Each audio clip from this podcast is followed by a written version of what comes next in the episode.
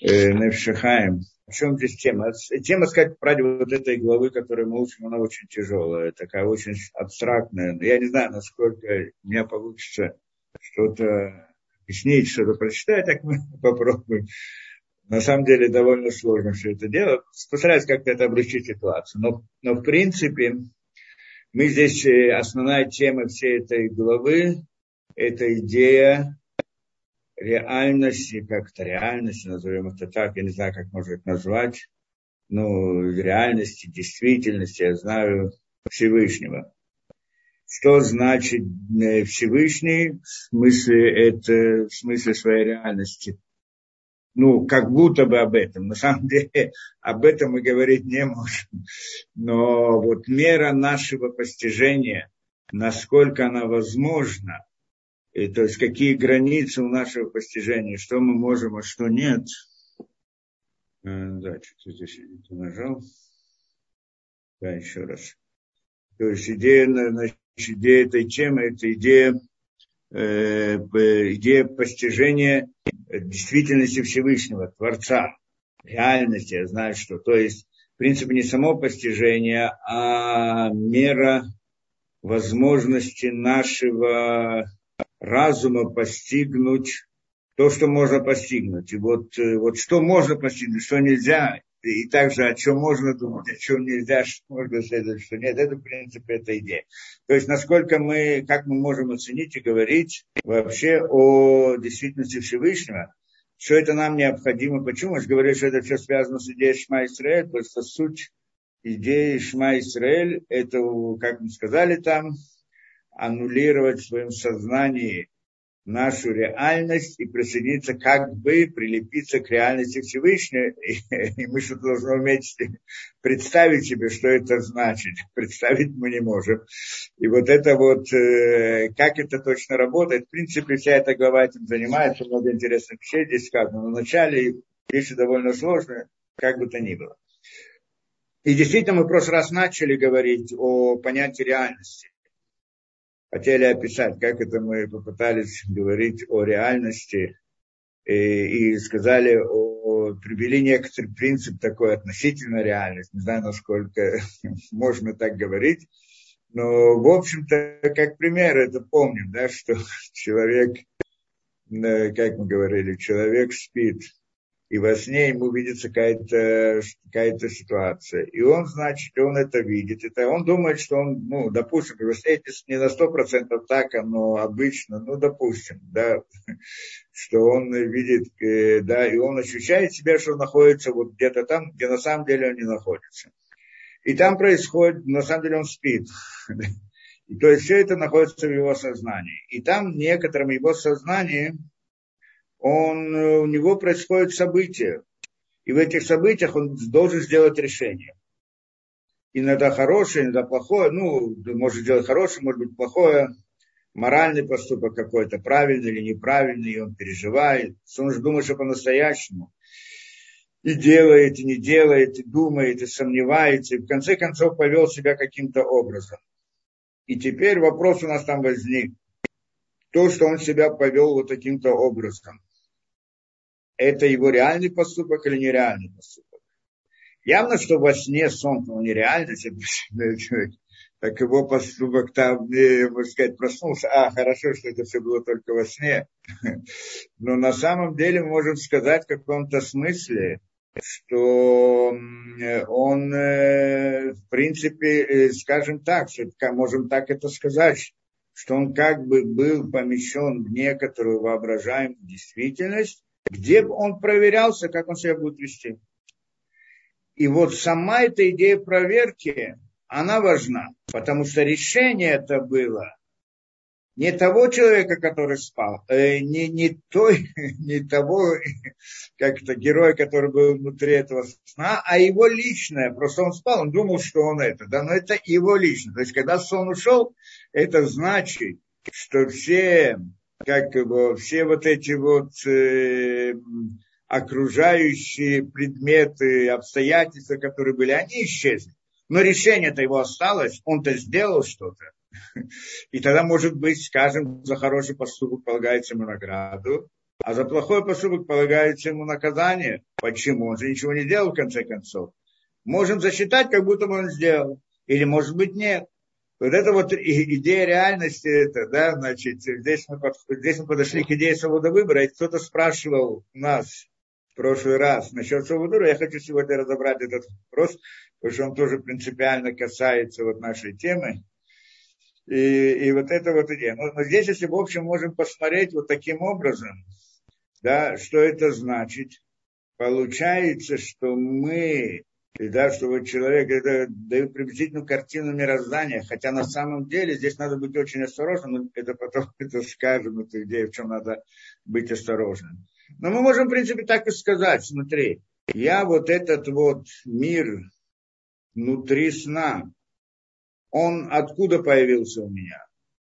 А он реальность вообще, не реальность. Я знаю, а, а что да, реальность. Когда я проснулся, это реальный мир. Я вот вижу вокруг себя и так далее.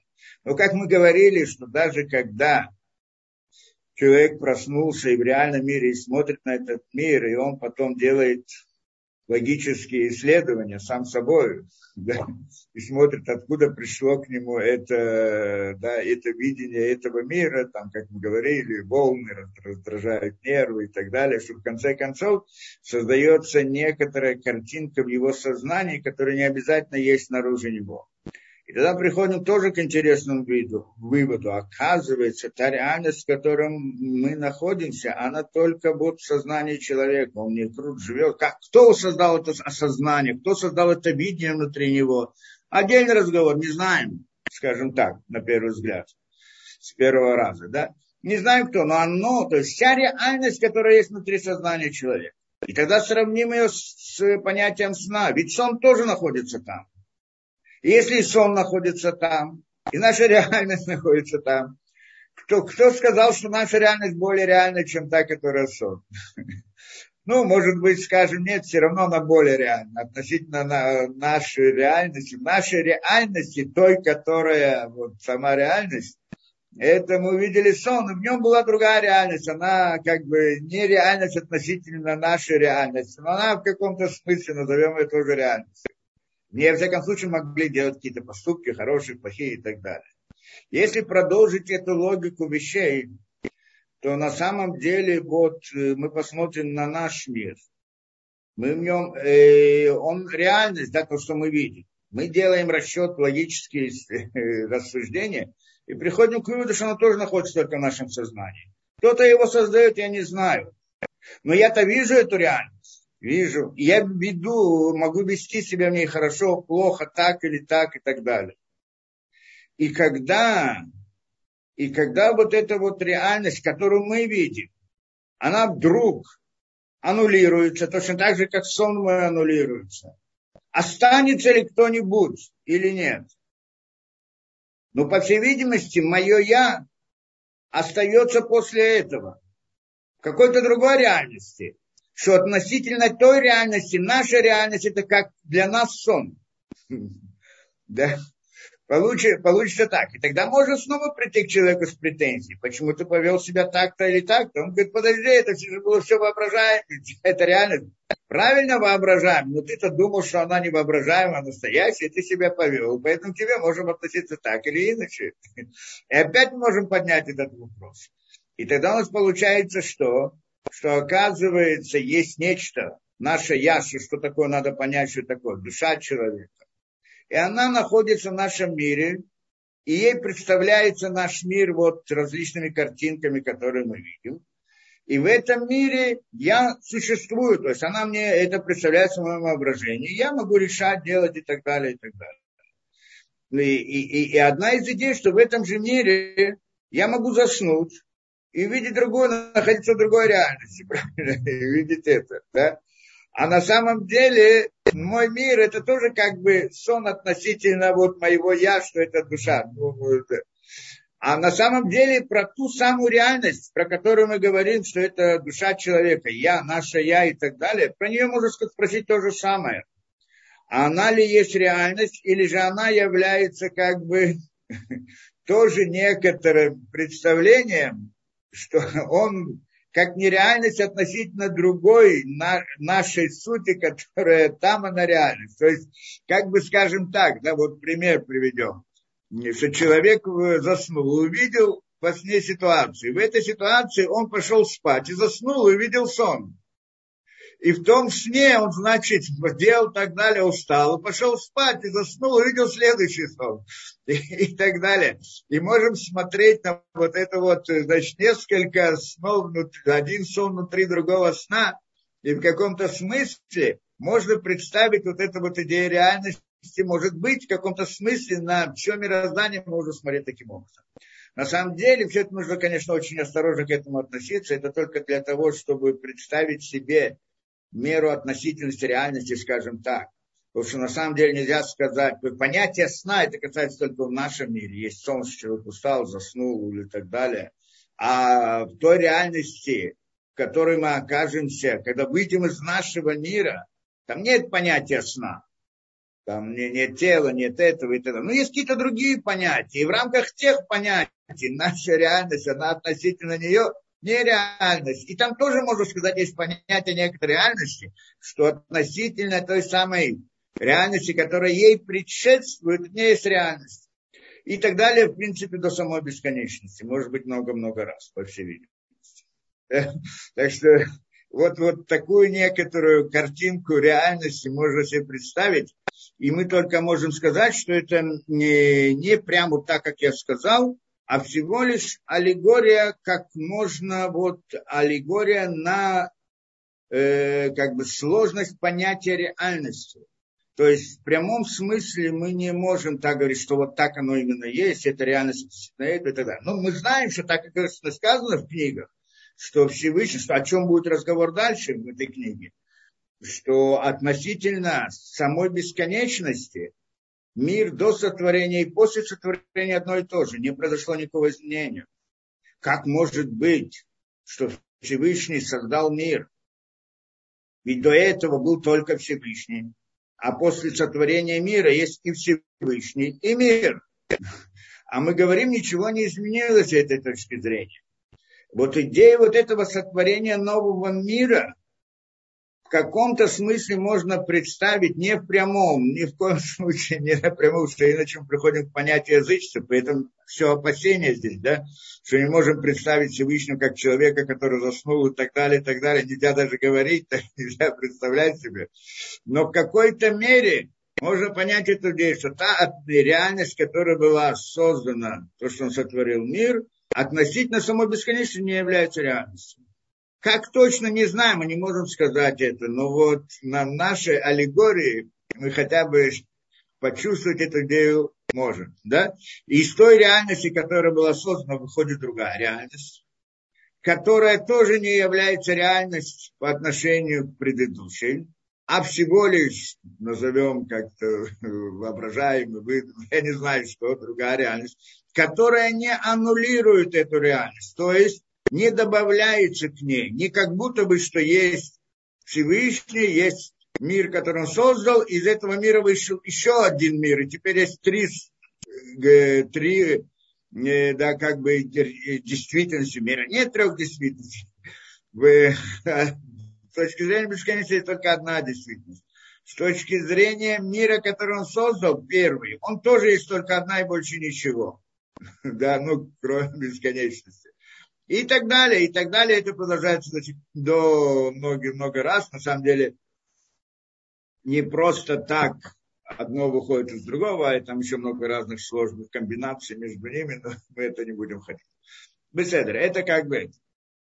И теперь, значит, мы обязательно вот приходим к такому моменту, да, и да, что человек находит, то есть человек оказался в нашем мире. Зачем? Зачем? Это мы учили когда-то. Для чего Всевышний создал этот мир?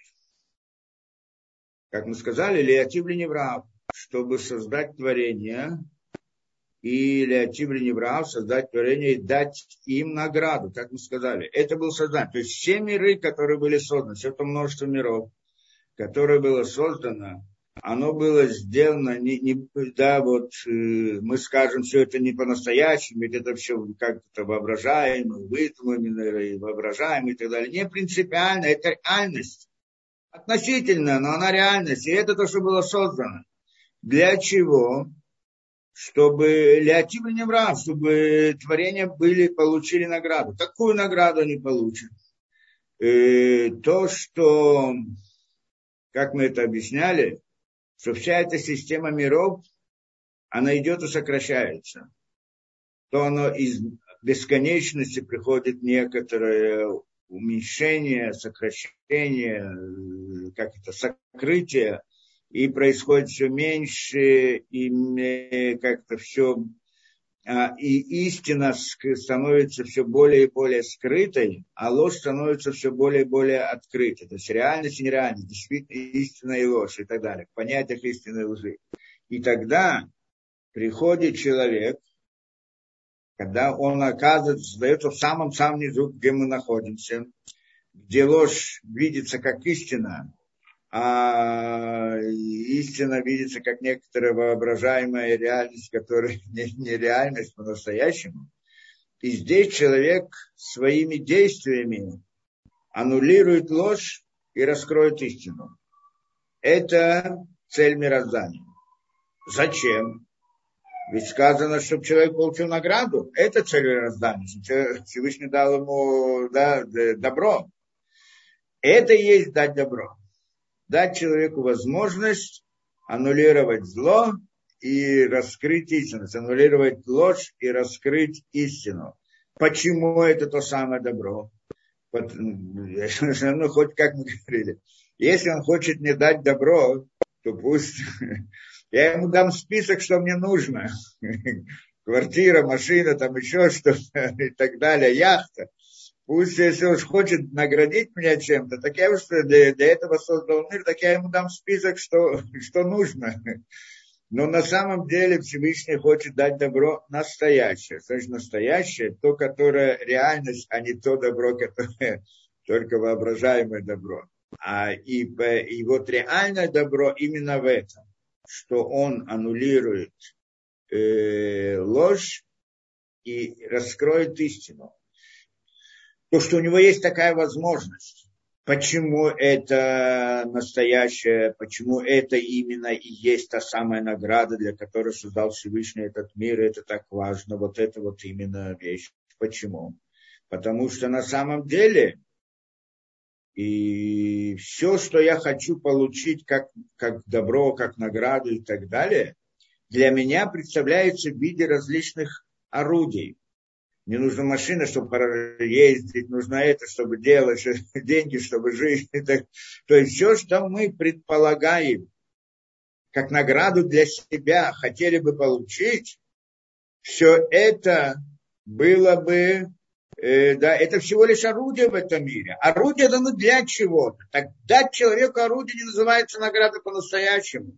Это правильно, что человек может подумать, что если мне дадут какие-то орудия, и я, и вот это, благодаря им я могу многое сделать. Очень хорошо. Сделать то, для чего они даны. Сделать добро, раскрыть истину и э, да, э, аннулировать ложь, раскрыть истину. А если мне нужны орудия для того, чтобы у меня были орудия, мне нужна машина, чтобы хорошо на ней ездить, чтобы все меня видели и так далее, какой я это важный и все прочее, или там допсу и прочее, то это орудие для того, чтобы были орудия.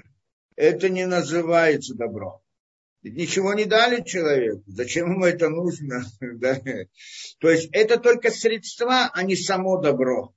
Посредством них можно достигнуть добра, а можно и нет. Да, может и нет. Но это не является. А что является добром, которое человек может получить от Всевышнего? Тот результат, который он достигает, может достигнуть посредством этих орудий. И вот это добро.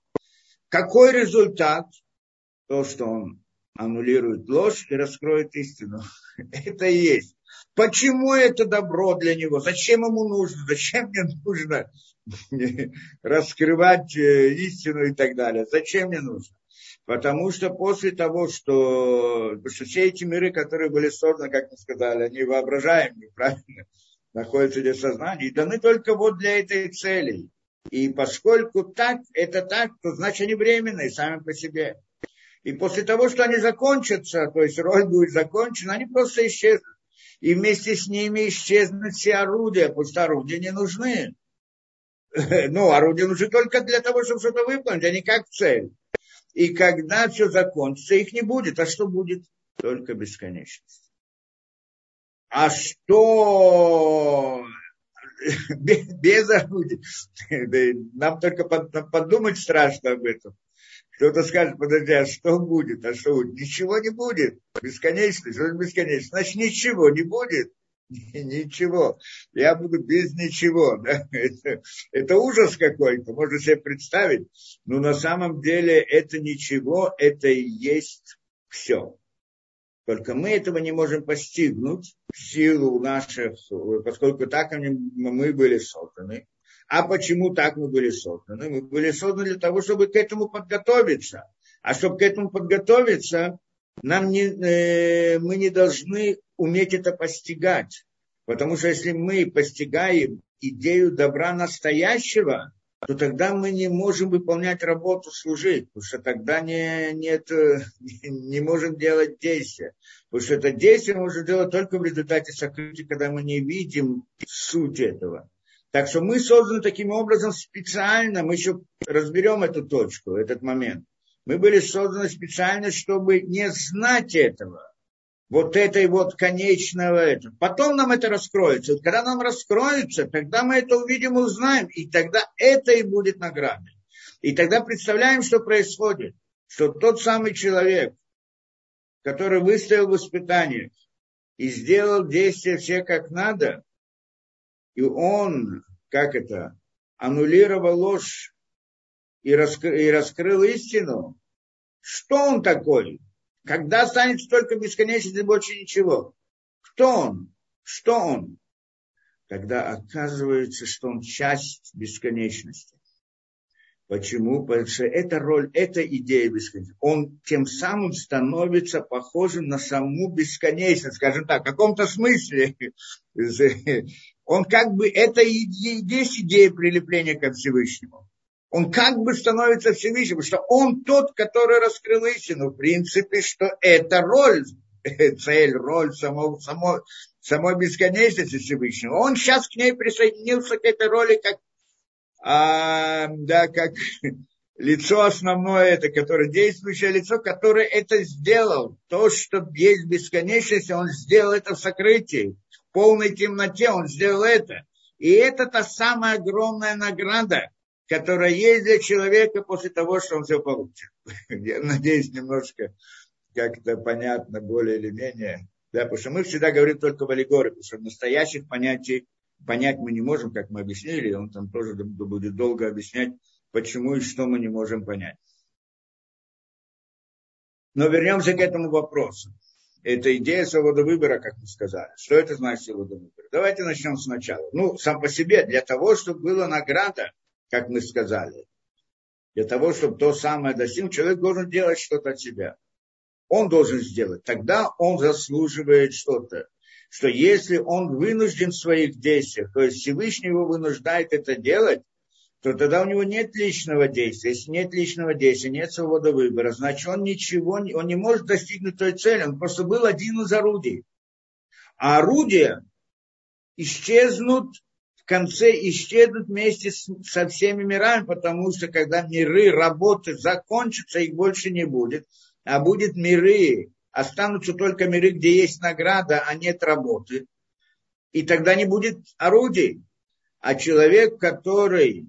И, да, был вынужден делать, скажем, только добро. Он был вынужден не, не, не делать это сам, потому что у него не было другого выхода. Он тоже одно из орудий. И он тоже исчезнет.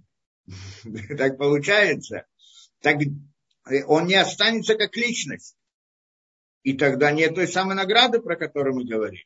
А что, где же награда? Поэтому должна быть обязательно, у человека должна быть для этого свобода выбора.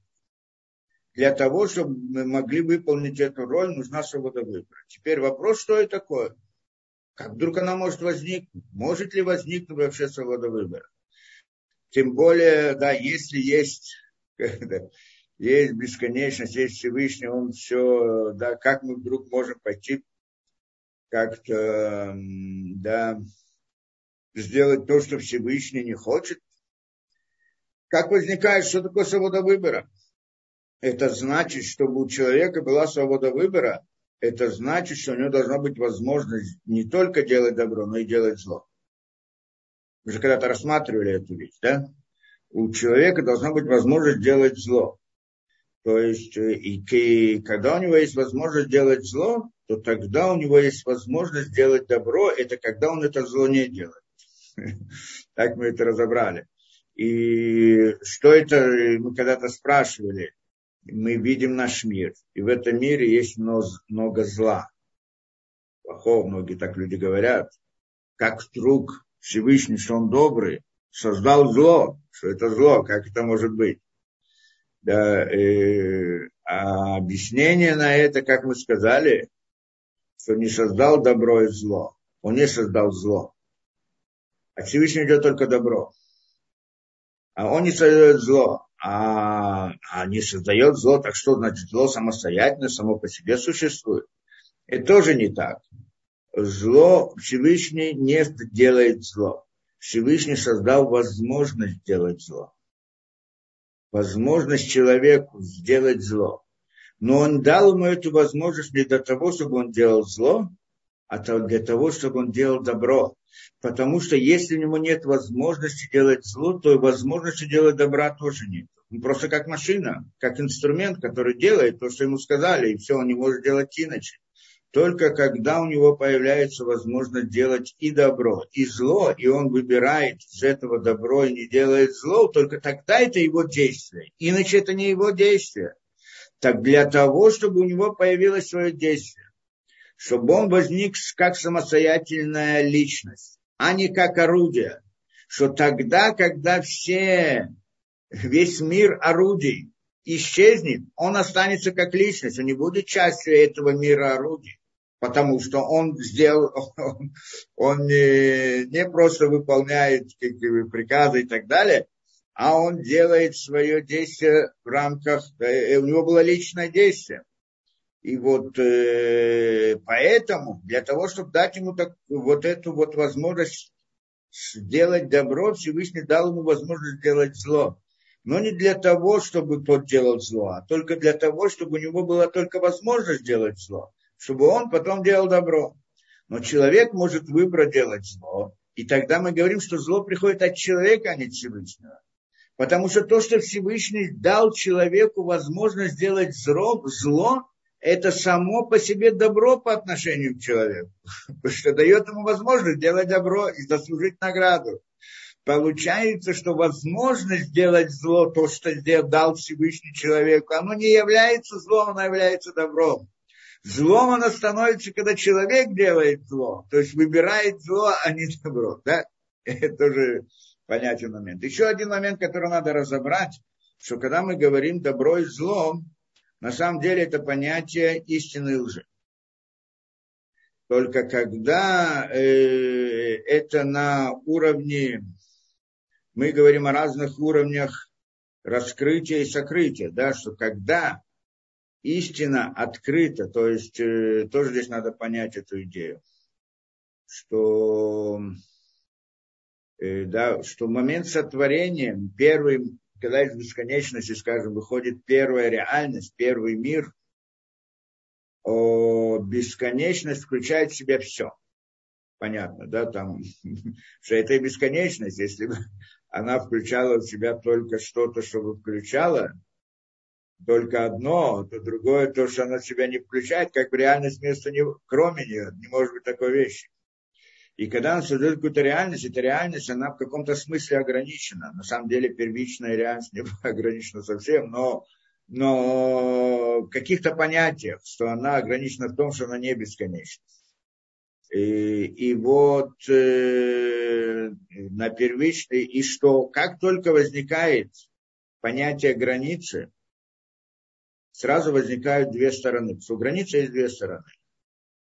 И на тех уровнях, что это такое? Две стороны. Это значит то, что есть, и того, что нет. Вот когда, когда есть бесконечность, нельзя спросить вопрос, что-то есть, а чего-то нет. Есть все.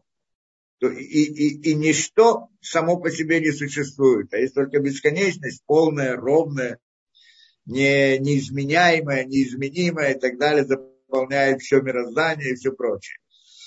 А как только возникает что-то, сразу возникает, сразу появляется понятие, что что-то возникло, что-то не возникло. Да что-то есть, а чего-то нет. И вот то, что есть, это истина, то, что есть. А то, что нет, это ложь, потому что ее нет. То есть на тех уровнях нет понятия даже лжи. Почему? Потому что это есть, а этого нет.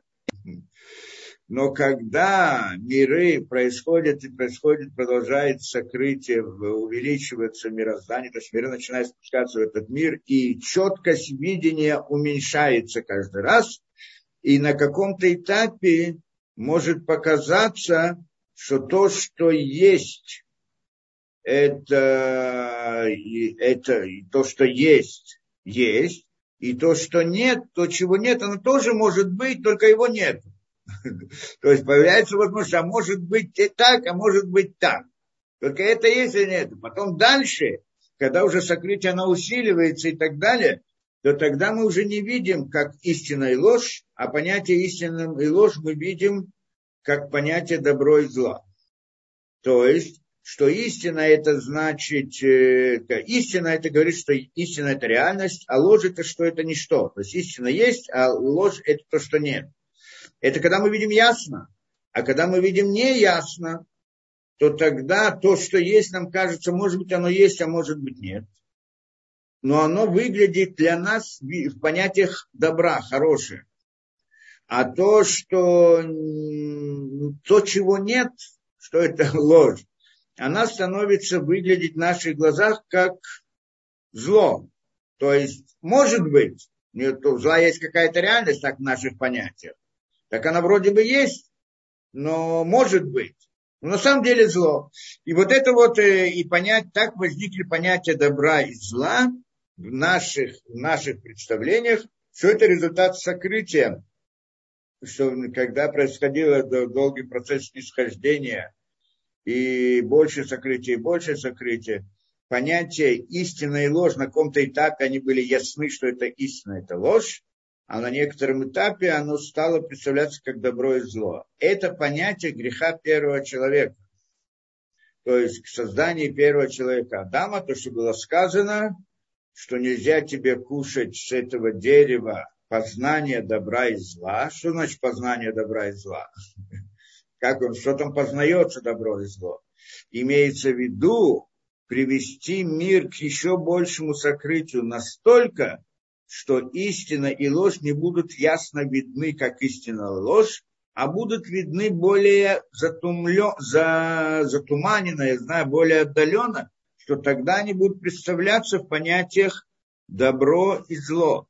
И это, что было сказано, что до греха у Адама не было понятия добра и зла. Что значит не было добра и зла? Он не знал, что такое добро и что такое зло. Он знал все. Он знал намного больше, чем понятие добро и зло. У него в понятии были истина и ложь. То, что у нас добро, у него было понятие истины. То, что у нас ложь, у него было понятие... То, что у нас зло, у него было это понятие лжи. Не реальности, не действительности. То есть у него было четкое видение, что есть истина, а есть ложь. Истина есть то, что есть. А ложит то, что чего нету. Но отведав от этого плода, он оказывается в мире другом. То есть происходит следующий процесс сокрытия. И в этом мире появляется понятие добро и зло. То есть не истина и ложь перестают быть видимыми, ясно и так далее. И тогда получается,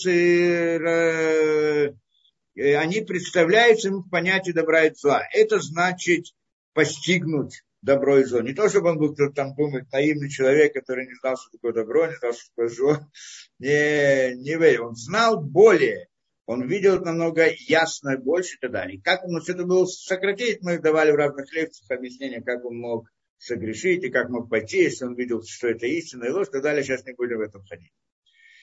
Теперь, это понятие. И свобода выбора, она происходит между вот этим вот истиной и ложью. И тогда, значит, у нас здесь возникает сразу ряд вопросов, как вдруг возникает это понятие истины и лжи у, или это понятие как-то свободы выбора у человека, было ли оно у Адама, когда он был создан, и потом, как это может возникнуть. Но мы пойдем с другой стороны, что, в принципе, эти вопросы, которые задают, а потом можно там все понять глубже. Вначале более простые общие понятия. Это вопросы известные, которые все задают. Что то, что Всевышний, да, как бы противоречие между знанием Всевышнего и свободой выбора. Это что обычно, и свобода выбора человека. Что если у человека есть свобода, как-то предназначение, пред, предназначение, знаю, и, и свобода выбора. С одной стороны, мы говорим, что Всевышний, он все знает. Да, значит, он, все зависит от него, все он делает и так далее. Значит, Всевышний э, знает, если человек поведет себя хорошо или поведет себя плохо. Если это так, то это противоречит со свободой выбора человека. Почему? Потому что если, если человек не знает, э, э, да, э, человек, э, если Всевышний знает, как он себя поведет, значит, человек был вынужден себя так повести. Что такое свобода выбора, мы сказали? Это когда человек не вынужден в своем действии. Он может сделать хорошо, он может сделать зло. Он, он решает, не кто-то за него решает. Но если уже заранее ясно, как он себя поведет, то это значит, что он как-то он запрограммирован на это действие. Если запрограммирован, значит, ему не надо, нет никакой ответственности. В принципе, это становится просто обычным орудием. И ничего не заслужил, и нет ничего, и так далее. А если мы скажем, что Всевышний не знает, как себя человек поведет, то тогда, оказывается, он не все знает. Тогда он не является совершенством полным. Что-то он не знает, он как-то ограничен. А мы говорим, мы не можем сказать, что Всевышний, что он как-то ограничен и так далее. И тогда здесь возникает вопрос. Это обычный вопрос, который задают о свободе выбора, первичный вопрос. На самом деле, чтобы здесь это понять, есть на это такой стандартный ответ, и я попытаюсь немножко на примерах это показать, хотя бы так, да? Э, да, предположим такую ситуацию. э, да. Что человек, человек да, все, ну, люди, да, несколько ребят в комнате находятся, да? И один, значит,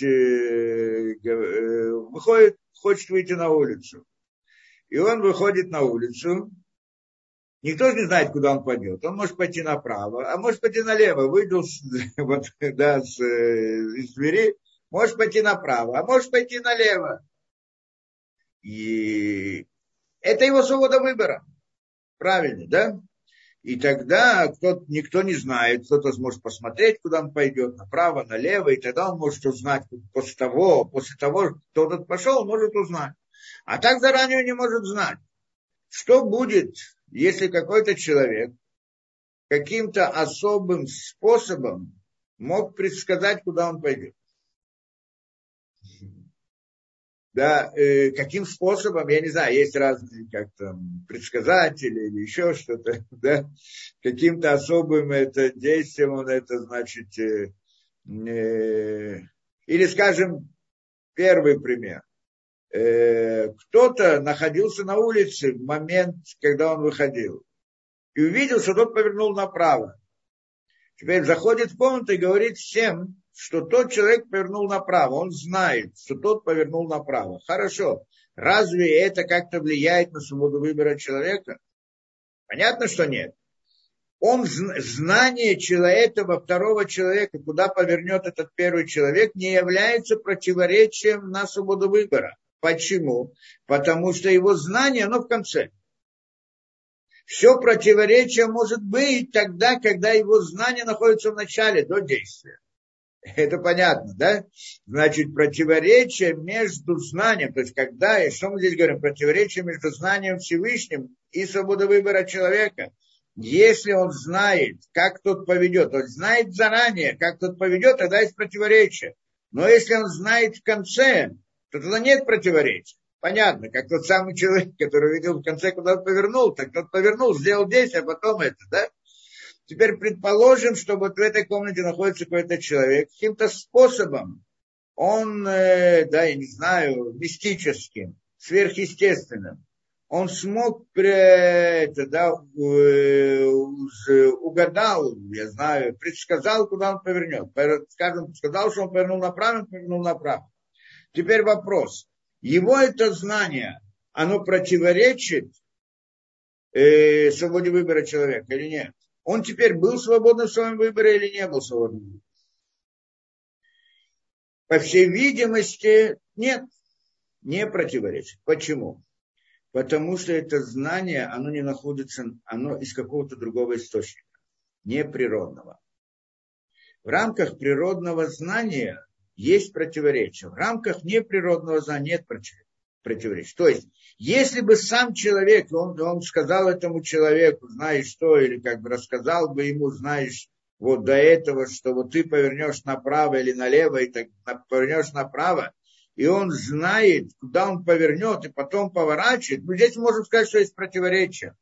Но когда знание, оно о поведении в конце, оно имеет какой-то неестественный источник, то есть знание на другом уровне, оно не является противоречием свободе выбора этого человека. Он-то не знал про это знание. Да? Тот как-то тут, как кто-то знал, я не знаю. Точно так же, как кто-то, который был на улице и увидел, куда он повернул, и знает теперь, куда он повернул, это не противоречит свободе выбора этого человека, потому что его знание было в конце. Что будет, если вот это его знание конца, оно оказалось чуть раньше у него? То есть он на самом деле был в конце и увидел этот труд. Но вот это вот знание, конечно, оно было чуть раньше. Как она? Он обычно не бывает такую вещь. Но вдруг, если у него каким-то образом это оказалось, что это меняет? Ничего не меняет. Потому что это знание в конце, не в знании в начале. Несмотря на то, что каким-то образом он вначале смог это понять. То есть мы здесь говорим о чем? О других уровнях знания. То есть знание, когда оно противоречит свободе выбора, это имеется в виду знание на том же уровне. Знание на уровне более духовном, высоком нет противоречия. Ну так что, что я знаю? Но это мое знание потому, что я заглянул вперед каким-то образом. То есть все уже, в рамках этого знания все уже произошло. Поэтому нет свободы выбора. Теперь, когда мы говорим о Всевышнем, знание Всевышнего – это совершенно другое знание. Поэтому, когда они, как это говорит, знание Всевышнего, то, что он знает, это не знать, да, это не знание на уровне нашего мира. Что если в нашем мире известно, куда он повернет, в рамках знания нашего мира, тогда не, у него нет свободы выбора. Но когда оно знание вне нашего мира, Оно не, вли... оно не противоречит свободе выбора. Это другое знание. И этот, этот принцип должны понять. Можно посмотреть еще с одной точки зрения. Что на самом деле Всевышний знает, куда человек повернет. Если Всевышний это знает в конце, то нет этого противоречия. Правильно? В свободе выбора. Но это уже произошло, так он знает, да? Но что значит в конце и что значит в начале? С точки зрения Всевышнего, у него же в духовном, духовной реальности там нет времени. Время, оно только есть для нас. Там времени нет. Поэтому с точки зрения Всевышнего, вся история мироздания это как одно мгновение. Для нас это, с нашей точки зрения, имеет протяженность какую-то. С точки зрения бесконечности это одна, одно, одно мгновение и больше ничего. Получается, что то, что Всевышний, когда он находится в начале, когда Всевышний что-то знает, в начале действия, он в тот же момент находится и в конце тоже. Для него начало и конец – это один момент времени. Поэтому то, что он в начале знает, то, что произойдет в конце, это потому, что он уже находится в конце. Поэтому он знает, что произойдет в конце. Ну, посмотрим вот таким образом. Получается, что на самом деле здесь нет противоречия между свободой выбора. Правильно, что Всевышний знает, но это потому, что он всегда в конце. Если он знает в конце, то нет никакой, никакого противоречия. А он даже когда в начале он находится в конце. Поэтому нет противоречия. То есть мы должны сказать просто, в чем здесь суть этого объяснения. Что когда мы говорим, что знание о каком-то действии, оно противоречит там чему-то, скажем, свободе выбора, да, противоречит свободе выбора, это только тогда, когда знание, оно на одном уровне. Когда же мы говорим о знании Всевышнего, или тот фокусник, про который мы говорим, мы тоже привели э, пример с знанием неестественным, знанием на другом уровне. Там меняются категории, меняются понятия. То знание – это другое знание. Это, это когда я знаю, что я э, сделаю это действие, и я его делаю, и я как бы вынужден в этом знании. Это только когда я знаю. А когда же где-то там в духовности есть это понятие, оно никак не противоречит моему действию. Я могу делать то, что я хочу. Знание, оно и знание. Да? Понятно, это должны понять. Есть разница в, э, да, разница в понятиях знания. Когда говорят, если Всевышний знает, как он себя поведет, значит, он не свободен в своем выборе. Не так. Он свободен в своем выборе, и Всевышний знает, как он себя поведет. То это, только это другое знание. То знание, которое действительно противоречит, что тот, кто знает, это знает, да, как он себя поведет, оно противоречит свободе выбора, это только это знание, но на том же уровне этого мира, там, где и находится этот человек. Как, скажем, я знаю, что куда машина... Да, куда машина поедет, что с ней это. Потому что я знаю законы машин, законы физики и так далее. Я знаю, к чему это приведет, этот процесс. Так это да. А когда же... Э, так, тогда, это, тогда эта машина, она не, не свободна в своем действии. Это понятно, потому что я заранее знаю, как она себя поведет. Но когда в рамках природных понятий нет... знание, как это на самом деле поведет. Потому что кто-то может что-то предсказать или в каком-то этом, так это, это не противоречит водой. Беседа, да? Это первый вот взгляд, который мы смотрим, что на самом деле, как, да, что знание Всевышнего, оно не противоречит свободе выбора. То есть он знает, но на самом деле у человека все равно есть свобода выбора. И эта свобода выбора, это, оно он знает, что он значит, он знает, он знает, потому что он находится в конце, что его знание настолько велико и всеобширно, что оно как бы в конце, то оно включает в себя также знание в конце, в начале оно включает в себя знание в конце. Мы про такое знание не, не имеем представления, поэтому мы не можем о нем говорить, что есть знание, как он себя поведет, и тогда, значит, он вынужден. Эта вынужденность, она только как в результате знания на нашем уровне, а не это. Это другое знание, другое понятие, другой мир. Поэтому оно никак не противоречит. Но мы все равно спросим такую вещь. В конце концов, как вдруг может возникнуть такая ситуация, что вдруг у человека появляется свобода выбора?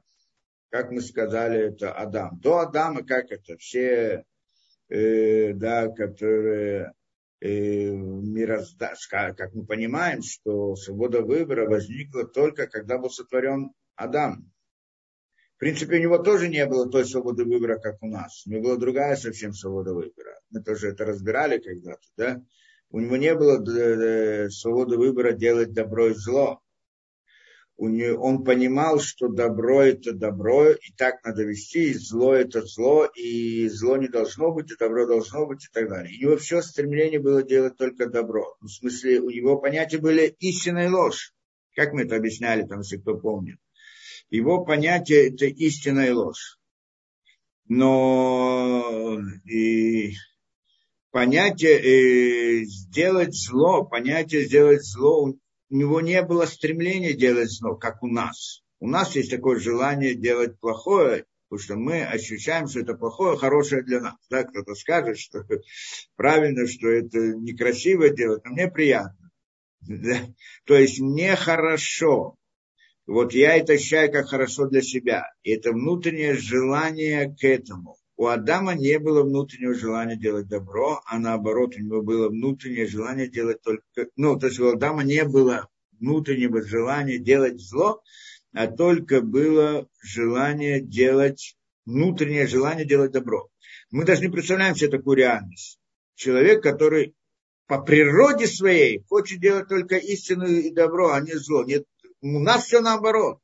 И это мы сказали, что это произошло в результате греха первого человека. Перевернулось, что добро, как это, да, это сказано, что Ецер Ра, соблазн, Ецер Ра вошел внутрь человека, как мы это объясняли. Что значит внутрь человека? Внутрь его я. Что теперь я хочу это зло, а ты должен это добро.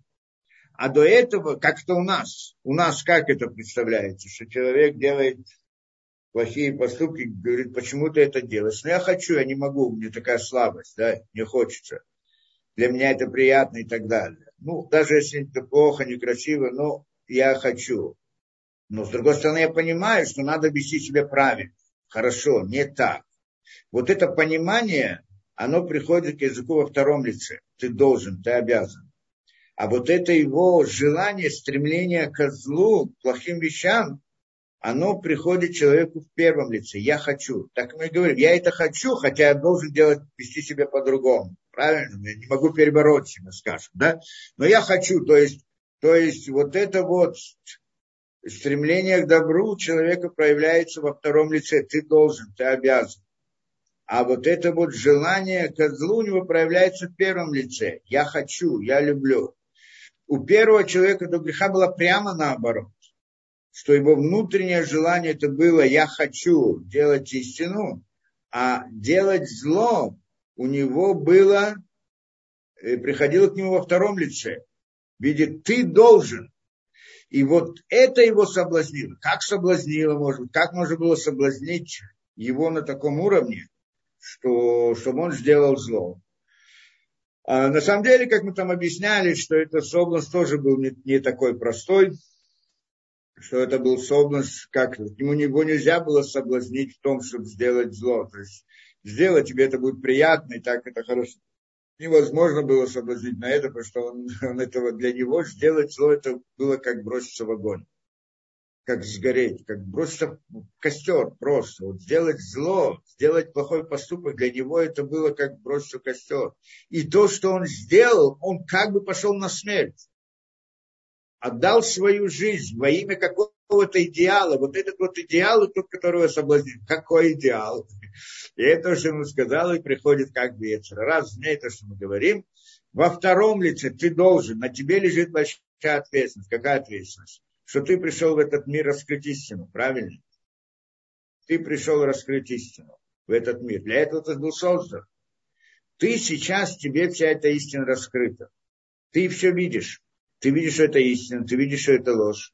И то, что ты не идешь за ложью, а прилепляешься к истине, нет в этом большой заслуги. Ты ничего не делаешь.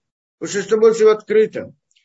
Перед тобой все открыто. Вот если бы ты был бы в мире, где истина скрыта, а ложь видится как истина, и там перевернул бы, то есть как в нашем мире, да?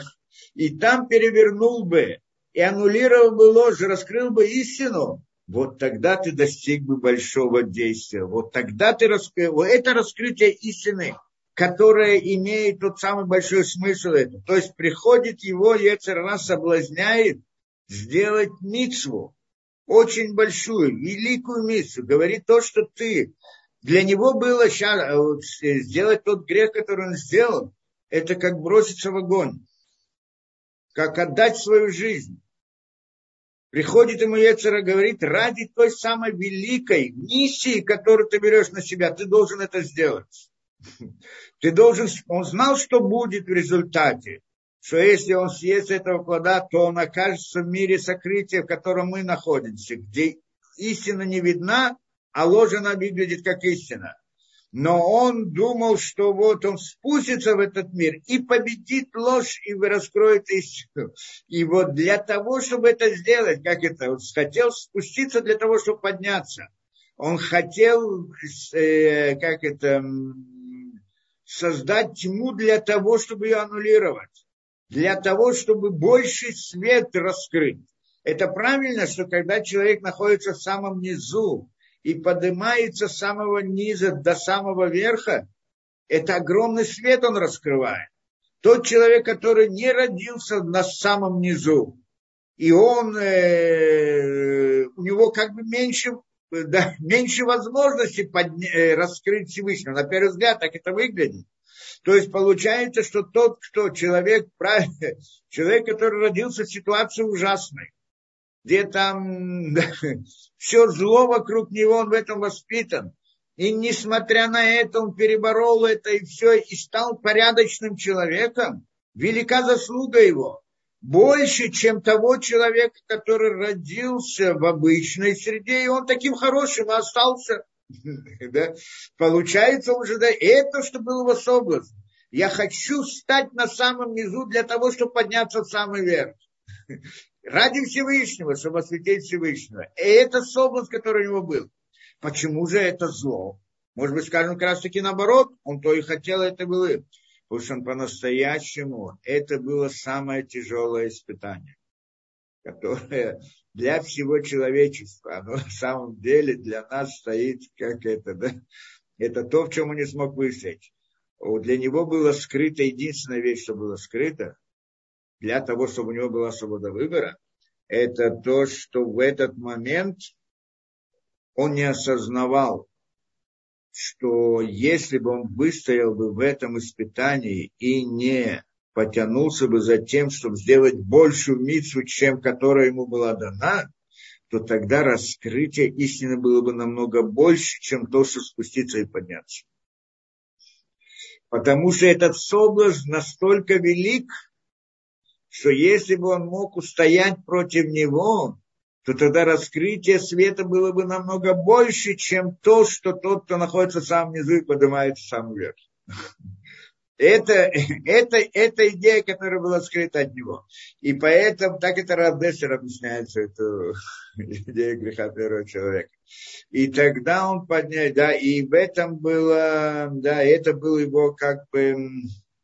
Да, это, это идея его греха, э, да, это идея его свободы выбора, как было у него. Потом мы оказались в другой ситуации, что у нас уже Ецер Ра находится внутри нас, и мы хотим зло, потому что мы хотим. То есть я хочу, Ецер Ра находится внутри нашего я. Это то, что змей вошел внутрь человека и стал его сутью в результате. И поэтому, когда я говорю «я хочу», какую-то плохую вещь, мне это приятно, мне это, конечно, плохо и некрасиво, но я этого хочу. Это не имеется в виду, что я этого хочу, а имеется в виду, что Ецер Ра, который находится внутри моего я, он тот, который хочет. И он, который приходит ко мне, говорит языком «я хочу». Но на самом деле я – это тот, который приходит, настоящий я – это тот, который приходит ко мне во втором лице и говорит, ты должен, так надо, так правильно, ты это, да, вот. Но, но это настоящее я было изгнано изнутри я, и в нем поселилось то самое ненастоящее я. Этот переворот, который произошел в результате греха первого человека, который мы до сегодняшнего времени должны, значит, вот занимаемся этим делом, что... то с большим успехом, то с меньшим успехом и так далее. Теперь понятно. Значит, свобода выбора, она возникла в момент возникновения Адама Ришона, да, первого человека Адама. И то она не была такая, как у нас, совсем другая. Да? А до этого не было. А что было до этого?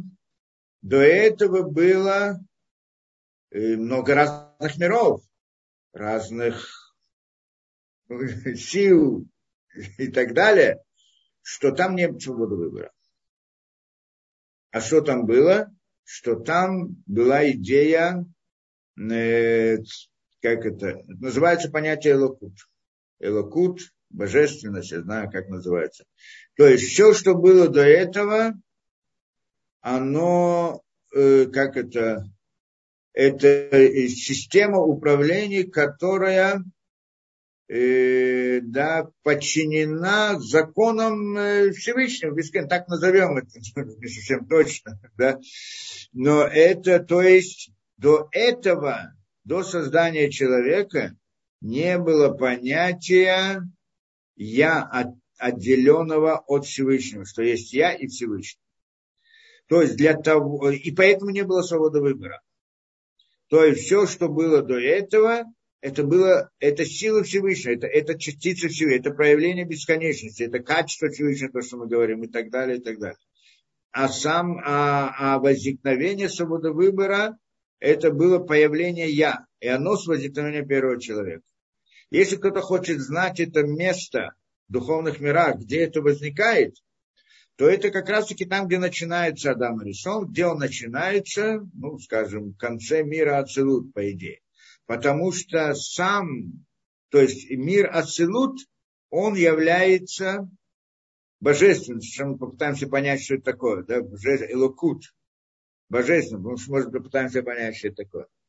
А создание первого человека означало создание трех нижних миров, Брия, Ецира, Асия, потому что человек, Адам Ришон, он и включает в себя все эти три мира. Первоначально это то, что и был, что мир Брия – это Мишама Адама, мир Ецира – это Руах Адама, а мир Асия – это Нефеш Адама. Это был весь, весь Адам, это был весь человек, он включал в себя все.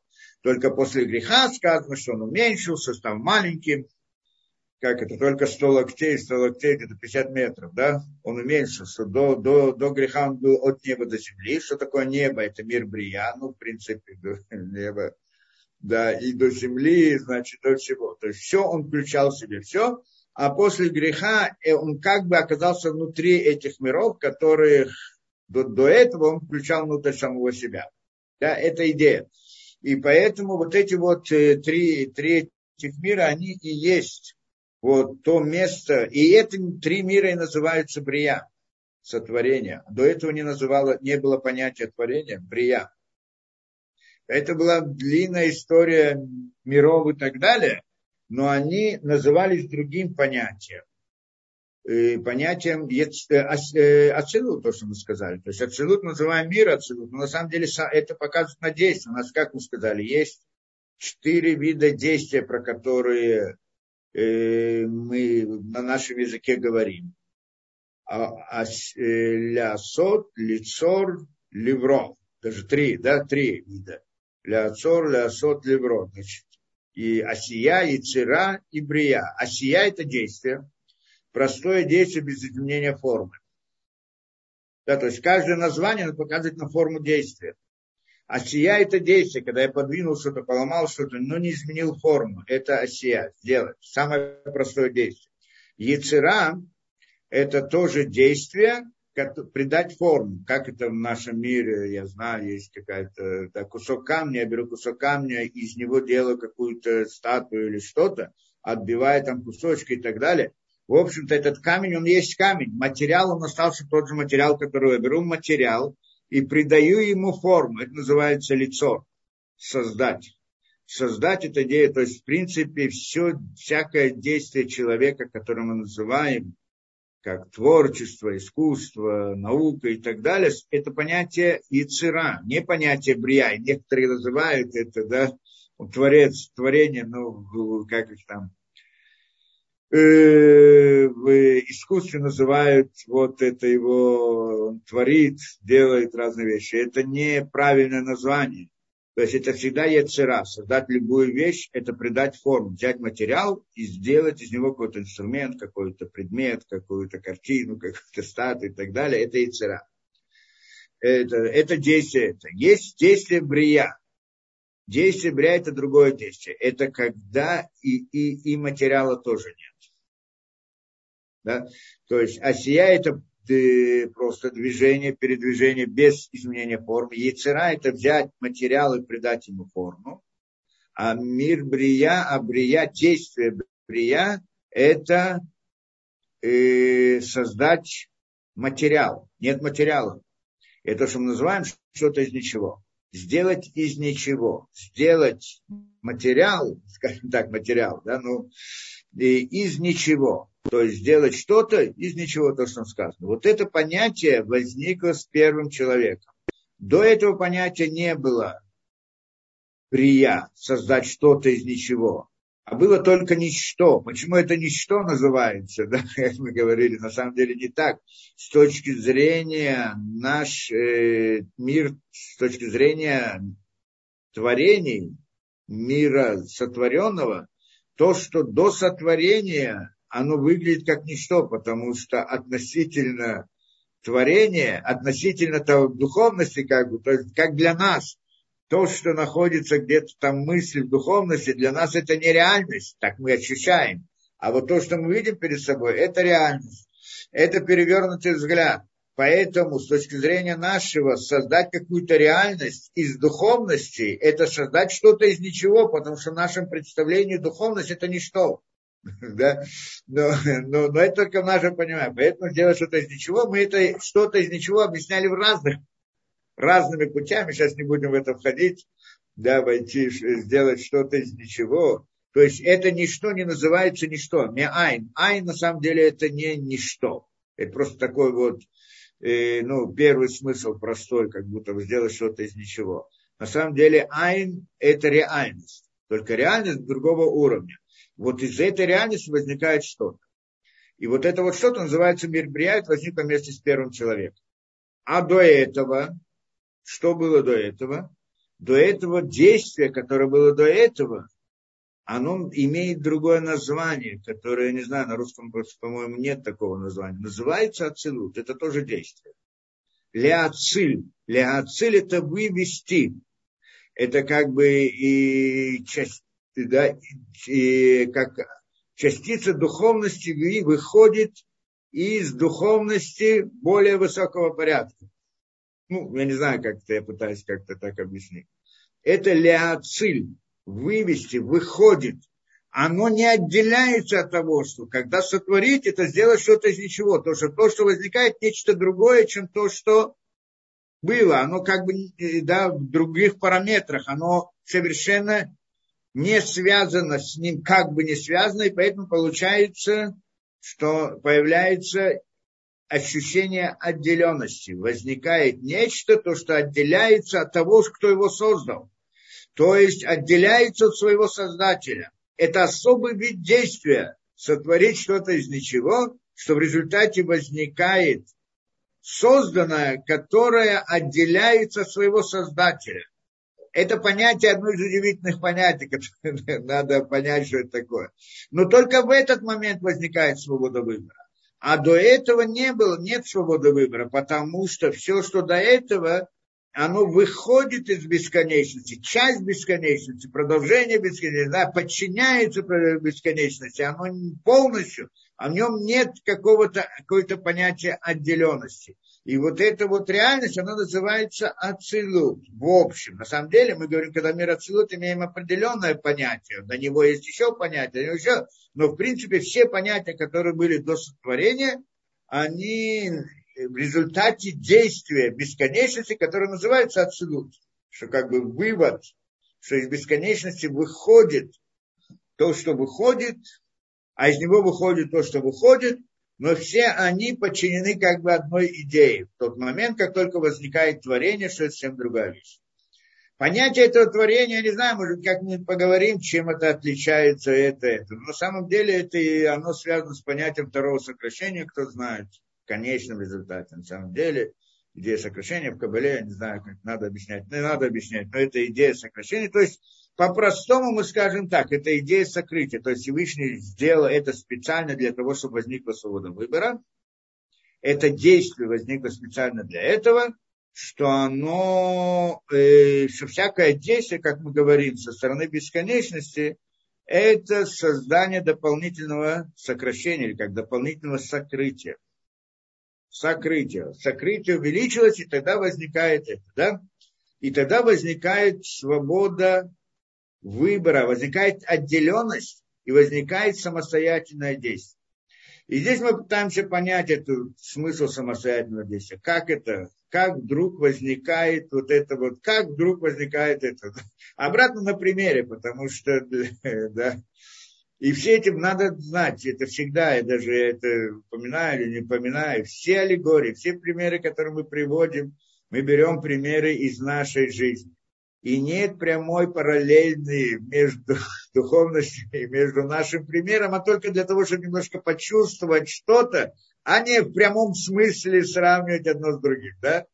Когда мы говорим о духовной действительности в рамках каких-то наших аллегорий, все эти аллегории, примеры, они только почувствовать, а не по-настоящему вот это есть. Это надо всегда понимать и держать в голове, потому что иначе это большое опасение.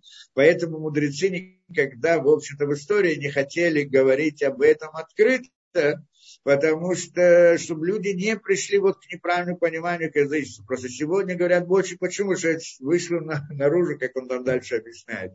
И многие люди об этом начали говорить и рассуждать и так далее. Уже вошли эти неправильные представления в людей, так мы хотя бы хоть немножко пытаемся исправить это, насколько это возможно.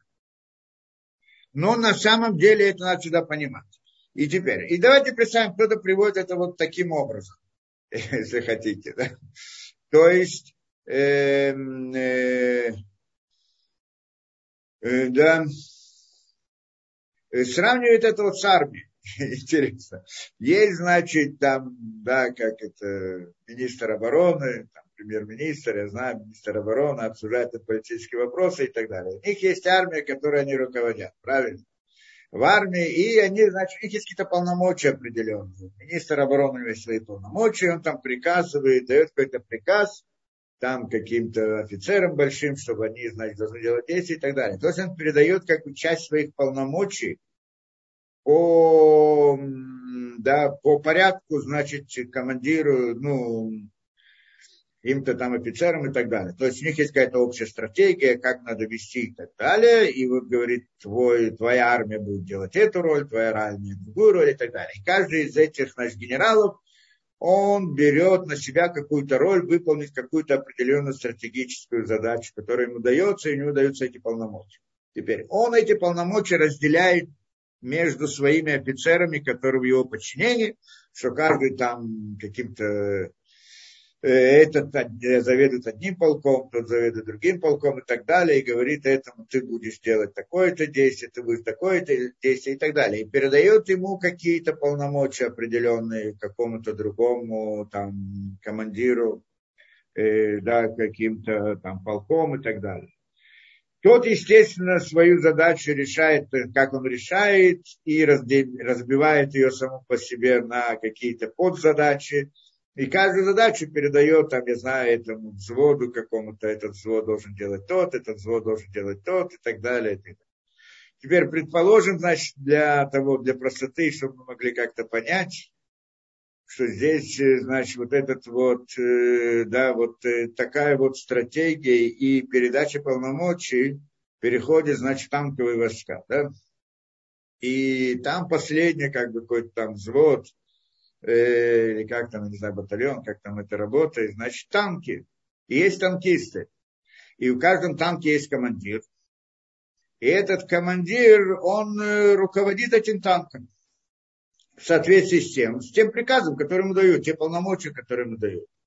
Получается, что от этого командира, командира этого танка до, там, не знаю, до самого Раматкаль, как там этот, да, начальник генерального штаба, у него есть какая-то вот последовательность полномочий, которая в конце концов приходит к нему в каком-то, в каком-то определенных приказах и так далее. И все там посередине, каждый выполняет какую-то свою роль, каждый передает полномочия от предыдущего к последующему. И каждый делает какое-то свое действие, а не каждый из них, он является частью армии. Правильно? И когда тот самый танк делает какое-то действие, кто сделал действие? Мы говорим, армия сделала действие. Почему? А этот вот этот вот танкист, этот командир танка там стреляет куда-то в какое-то место определенное и так далее. Нет, мы говорим, это армия, вот эта армия, она, значит, обстреляла то-то и то-то место. А, этот танк, этот танк, он часть этой армии. Он его рука просто, продолжение. Он его орудие, как бы, да, и так далее. У него нет собственного решения, нет самостоятельности. Он не решает ничего. Кто решает? Те, которые были до него, те, которые до него и так далее, это армия. Это понятная структура. Что получается, если вдруг в какой-то момент в результате каких-то там действий этот, да, нарушилась связь. И этот там где-то оказался, заблудился, я не знаю что, и нет у него связи с предыдущим. И сейчас возникает интересная картина. Теперь этот командир танка, он управляет этим танком. И он должен решить, как себя вести. Туда, другая, теперь это. И здесь у него появляется выбор. Он может повести себя так, может повести так. Он может решить, что он, ну, скажем, такой выбор выберем, скажем так, что он может, у него есть какие-то правила, которые его обучали и так далее, он должен понимать, что он должен идти, когда у него нет связи с командирами, он должен вести себя в соответствии с теми правилами, как его обучали и так далее. Но на ситуацию вдруг может показаться, а вдруг лучше так, а вдруг здесь удобнее так, а может быть просто пойти отдохнуть немножко, пока никто не меняет это, или еще что-то. И тогда он делает решение. И он делает решение, ведет себя так-то и так. То есть на этом этапе мы говорим, что это отдельный этап. То есть он не является сейчас как бы продолжением этой армии. То была армия, любой танк, он не сам по себе танк, он который отдельно это, он частица всей машины. А вот когда вдруг нарушилась эта связь, вот этот танк, он отдельный сам по себе реальность, отдельная. И он сейчас от него, он сделал, может быть, хорошее, может, плохое, может, и так, и так, к нему какая-то, может быть, какая-то ответственность, почему ты сам так повел и так далее. Тогда про него можно сказать, вот этот танк, какой-то танк, какой-то там человек, танкист, начальник, командир танка, он сделал то-то и то-то. Здесь мы к нему предъявляем какие-то личностные понятия, что до сих пор не к нему, а ко всей армии мы предъявляем, а сейчас к нему лично. То есть здесь возникает некоторое понятие свободы выбора у этого, да, вот эта вот идея. Эта. То есть как она возникает, как у него возникает понятие личности, отделенности от всего этого коллектива. А как? Идея, что прекратилась связь. И в тот момент, что нет связи, он уже становится отделенным этим. В каком-то смысле можно смотреть на человека вот в таком понятии. Кто-то привел этот примерчик в этой книге, очень интересно, да? Что такое на самом деле вот это вот духовный мир, как мы говорили? Когда Всевышний создал этот мир, что он создал? Создал для того, чтобы этот мир, чтобы для того, чтобы, как это мы сказали, стать, да, чтобы дать награду творениям. Так мы сказали, правильно? И именно для этой цели, как бы. И поэтому он сделал сокрытие, как мы говорим, первый цинцум, то, что было, да, сокращение, первое сокращение. Возникло, как бы, как бы скрыл самого себя в мироздании, как бы его нету, и потом вел туда, как это, луч света, какое-то свое раскрытие в определенном мере. Что этот свет из себя представляет? Что? Как мы говорили, в конце концов, система управления. То есть, то это воздействие, что в конце концов должно привести то пустое пространство, которое возникло как бы в результате выхода бесконечности из него, чтобы оно пришло к совершенству целостности. Это когда люди разрушат ложь и раскроют истину, тогда мир приходит к совершенству, и тогда вот это воздействие Всевышнего внутрь, это тот самый луч, то, что называется, линия хочет, она направлена на это. И внут... это воздействие, которая направлена вот к той самой цели. И она проходит много-много разных преобразований, не будем в это входить, но суть вообще, что это такое? В конечном результате это выражается, когда уже ближе к мирозданию, к нашим этим, это выражается в некоторой системе управления, как мы говорили, Хесед, Дин, Рахамим и так далее. Система управления, которая... Да, и для нас она представляется в виде Торы. Это система управления, да, надо выполнить заповеди, делать так, и не делать так, можно так, а нельзя так и так далее. Система управления, которую создает, она довольно сложная, со многими разными делами, но все это система управления. То есть, когда человек что-то заслужил, так ему дается какое-то большее раскрытие, когда не заслужил, дается большее сокрытие, награда, наказание и так далее. Различные действия на мир в соответствии с состоянием мира для того, чтобы привести его к тому, к чему был замысел первоначальный. И вот эта вот как бы станция, конечная, назовем ее так, в системе управления, это мир Ацилут, то, что мы называем. О нем у вас это, все это разговоры тогда. А нам, для нас это система управления, для нас, которая направляет это, называется таким образом. И как там мы сказали, кто говорит, что как это, что такое мир, мир, всякий мир или мир Ацилут, объясняет нам книга, что это десять спирот. Не будем ходить в идеи спирот, но пытаемся понять суть, что значит такое спира, что такое спира. Спира говорит, нам объясняет так, это соединяет два понятия, не соединяет, а проявляет, я не знаю что.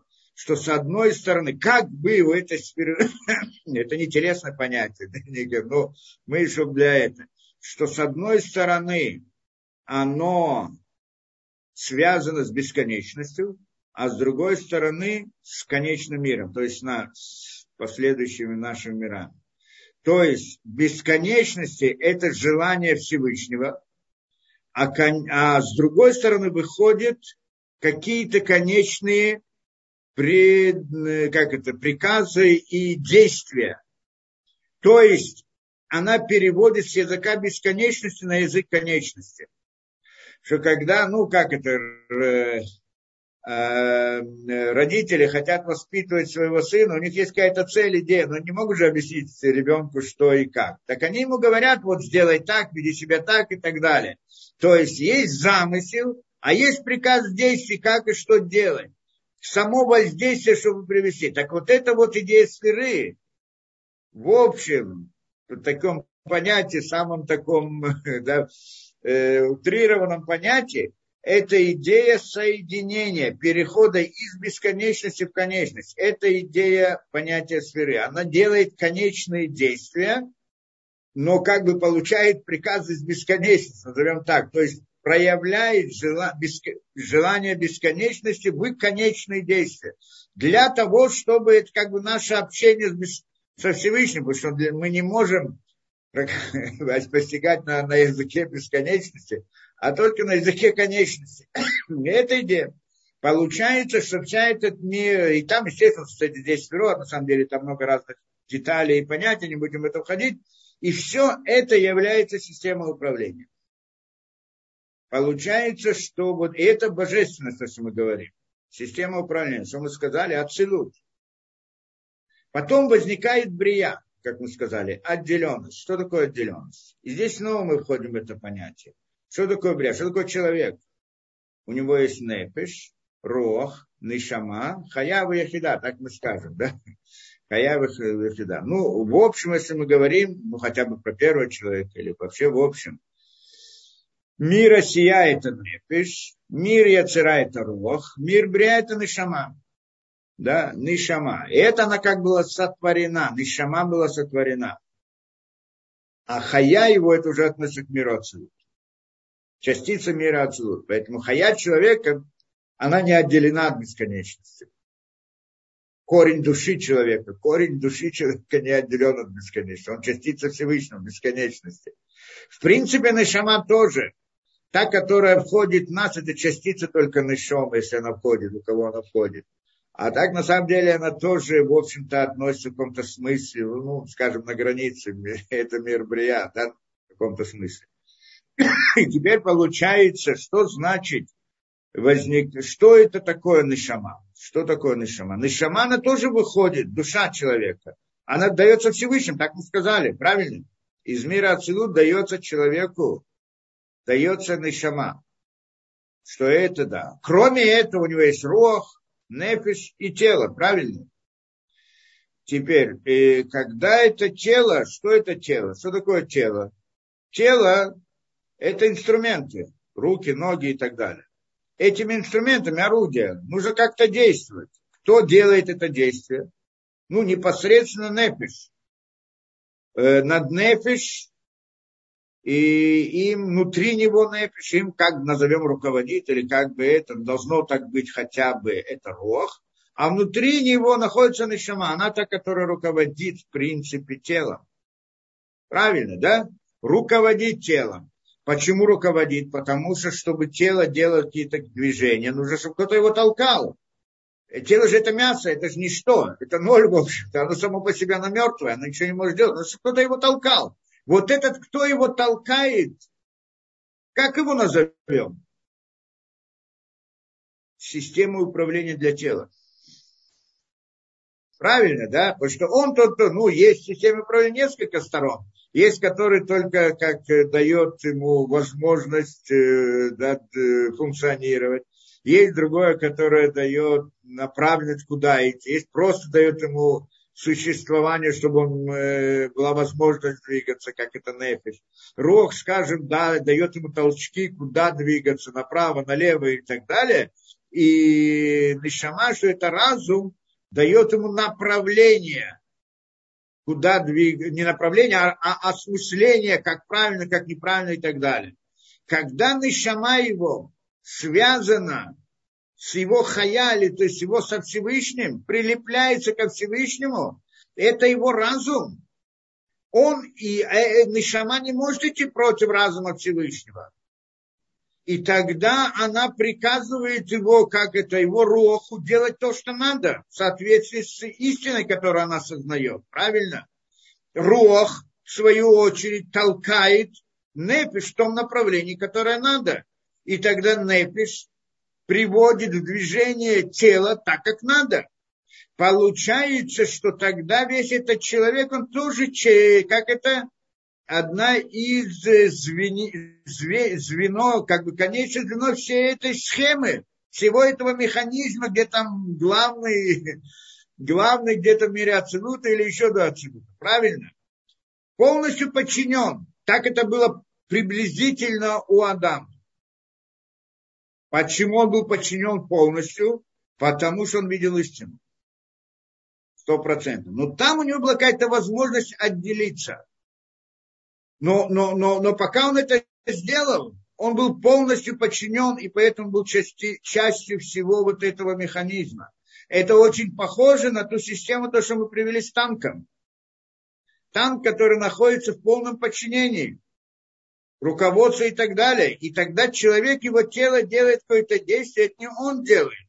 Это Всевышний делает, который приказал его нешаме, раскрыл ему истину, как правильно делать. А нешама двигает руах, а руах двигает нефеш, и нефеш двигает тело. Причем здесь человек сам по себе.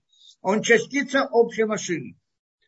Но в тот момент, что нарушается связь, где это на, на, на уровне нешамы, скажем, да? Вдруг нешама, у нее нет связи со своей хая, со своей предыдущей, с миром Ацилут. А, произошло отделение. Это идея создания мира Брия. Это идея творения. Возникает идея отделенности. И нет непосредственной связи. И тогда я не знаю, что хочет Всевышний, что не хочет Всевышний. Он меня не толкает, он мне не это. Во всяком случае, открыто. Для меня скрыто. Как она возникает, эта отделенность? Дополнительное сокрытие, причем очень большое. Сокрытие, которое, что я сейчас не вижу истину. Что истина, что ложь. И вот, когда я не вижу, что такое истина, что такое ложь, я оказываюсь в ситуации того самого командира танка, который нашелся и потерял связь. И теперь он должен решить, как себя вести. И назовем это командир танка, у него там есть водитель, есть наводчик, там, или как тот, кто стреляет, наводчик и так далее. Так, так можем сказать, что командир танка это как нешама, наводчик там, или кто-то, он как рох, а водитель это как нефеш. И вот этот командир, он сейчас руководит своими этими. Или не руководит. Ну, в зависимости от того, да? Но получается, что вот это нешама, мы сказали, это частица Всевышнего. Что такое частица Всевышнего? Что у нас есть Всевышний? Вот это от, от Всевышнего. Это миры, духовные миры. Что такое духовные миры? Система направления, управления. Это то, что направлено к той самой цели первоначально, выходит из той самой линии, которая вошла внутрь пустого пространства, которое это. Да? Что в нем вся идея воздействия по направлению к определенной цели. И оно разбивается, разделяется на детали, на, на, на объекты, на еще что-то. И вот приходит к этому человеку. Получается нешама человека. Что такое нешама человека? Частица Всевышнего, что она как система управления. Если бы была бы связь со Всевышним полная, то тогда он полностью подчинялся бы ей, Руах подчинялся бы Нешаме, а Нефеш подчинялась бы Роху, а тело подчинялось бы Нефеш, и все, был бы как автомат. Приходит Всевышний и хочет, чтобы человек не был как автомат, а чтобы у него была возможность своего действия. И тогда он создает преграду, разделяет. Это вот идея творения, брия. Эта преграда называется парса, кто, кто учил и так далее. Да? Что значит парса? Что то некоторое, как, ну, как его называют, как экран, кто-то скажет, еще каким-то, какая-то преграда, какой-то занавес, что раз закрывает идею истины. Можно даже представить это более таких понятий, что значит закрывает идею истины. В общем-то, я знаю, можно представить это вот в таких понятиях, как, эм, ну, я не знаю, так написано в книгах, что что делает эта самая парса, она берет, она, это полное перекрытие связи, да, и она приходит из, вытягивает, как бы тянет сверху и передает нижним, вытягивает сверху и передает нижним. То есть я бы это представил бы обратно в аллегории и очень условно, чтобы понимать, представил бы как. Так человек находится в комнате и хочет посмотреть, что происходит на улице, правильно? Смотрит в окно. И в окно он видит там машины, движения и так далее. И он знает, что происходит на улице, правильно? Знает, что происходит в мире. Иной раз окна там потеют или затемняются, загрязняются. И он не видит ни то, ни другое. Видит очень мало, видит частично. То есть его видение, оно меньше намного. И тогда он начинает гадать, может быть так, а может быть так, может быть так и так далее. То есть происходит определенный вид сокрытия. Но иной раз сокрытие может быть на другом уровне. Так, и, мне кажется, вот правильно понять эту идею парсы. Проходит на другом уровне. Как?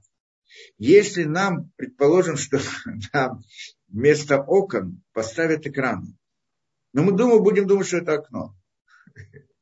И на экране будут показывать какую-то картинку, какие-то фильмы, что-то такое, что мы, смотря на этот экран, думаем, что мы смотрим в окно и видим то, что находится за окном. И та картинку, которую мы видим, будет, это есть как раз-таки та самая реальность. И тогда получается, что нам создают некоторую реальность, в которой мы сейчас оказываемся. И вот в ней мы должны теперь находиться.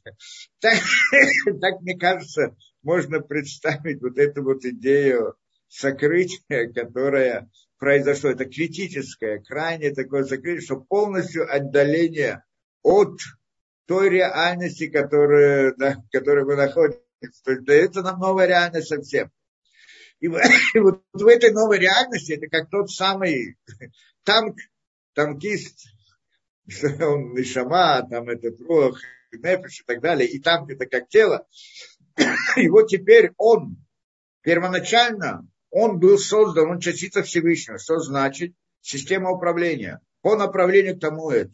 Но сейчас возникло это сокрытие, и вот это сокрытие создает ему ощущение свободы выбора, возможность свободы выбора. Кто-то скажет, у него есть свобода выбора или нет свободы выбора.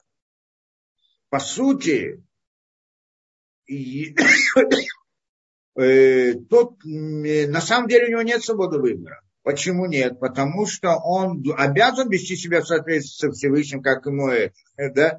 Но, но поскольку он оказывается в ситуации сокрытия, у него возникает как бы возможность ошибиться.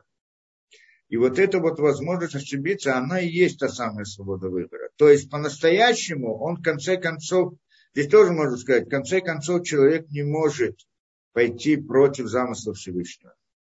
Это тоже отдельный вопрос, который мы разбирали когда-то, тоже связан с понятием свободы выбора.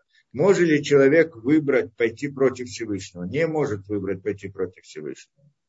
В конце концов он выполнит замысел Всевышнего. То есть есть, как мы говорили, это противоречие между знанием Всевышнего и это, да? Всевышний был замысел какой-то, и человеку дается возможность это. В конце концов, замысел Всевышнего обязательно выполнится. А как же зависит свобода выбора?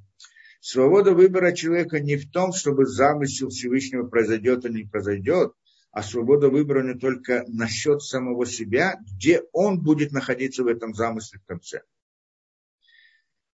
То есть даже если Всевышний что-то задумал, у него есть какой-то замысел, к чему должен прийти, а человек хочет делать что-то по-другому, он будет делать по-другому, но придет в конце концов к тому же результату, который был задуман. Но поскольку он сам от себя этого не делает, шел против этого, так он будет в том самом месте, в этом замысле, в соответствующем месте.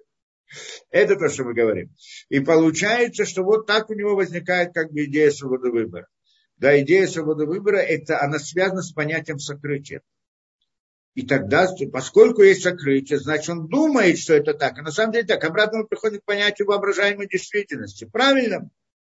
Точно так же, как мы сказали, что человек смотрит, как это, находится в, во сне, заснул. И он там делает разные действия. Была свобода выбора, не была свобода. Она была видимой, как будто бы есть. В нереальном мире. Здесь тоже человек оказывается в нереальном мире. И вот э, правильно, что он, в общем-то, не может пойти против Всевышнего. У него есть такое осознание, как будто бы он это может. И вот здесь он проверяется на... Да, как, как во сне можно его проверить, он... И хороший или плохой человек, здесь тоже проверяется, что хороший или плохой. И так возникает, то есть, идея, с одной стороны, мы можем сказать, что относительно истины у него нет свободы выбора, но относительно него самого у него, конечно, есть свобода выбора. То есть свобода выбора не влияет на замысел Всевышнего, но влияет на него самого, где он будет в этом. Поэтому кто как скажет, то есть есть свобода выбора у человека или нет свободы выбора у человека. У него нет свободы выбора и изменить замысел Всевышнего. Как кто-то может подумать, скажет, ну это тоже длинно надо объяснять, не буду сейчас ходить, но так в общем, что кто-то скажет, а вот если все люди не захотят делать чувы, не захотят это, да, и тогда Всевышний так задумал, а потом оказалось, что это оказалось от чувы человека. И мы где-то там объясняли это, что на самом деле ситуация будет такая, что все люди обязательно должны будут в конце концов прийти к хорошим путем или плохим путем, как это сказано в книгах, что поставить на них тяжелого царя, и, и после всех этих он обязательно захочет делать то, что надо и так далее, только потом уже у него не будет за это награды. То есть он обязательно это выполнит, только награду за это не получит. То есть весь вопрос выбора не в том, если он выполнит замысел Всевышнего или нет, а только в том, если он получит за это награду или наказание. Но замысел он придет в конце концов замыслу. Поэтому кто-то скажет, есть у него свобода выбора или нет. Относительно Всевышнего нет, но относительно его самого, конечно, есть. И это точно так же, как в том самом сне. Он делает какое-то действие. На самом деле он не сделал никакого действия относительно реальности, потому что все это было во сне. Но относительно его самого, как к нему относиться, конечно же, сделал действие. Он либо был хорошим, либо был плохим, и это же он решал во сне. Он-то думал, что он спит, но он-то решение-то его было настоящее. Сон был не настоящий, но решение во сне было настоящее. Это тоже не всегда сто процентов, но мы как по аллегории говорим, да? Что во сне иной раз непонятно, что у человека это, да? И это, это, да, это второй, второй взгляд на эту вещь. Да.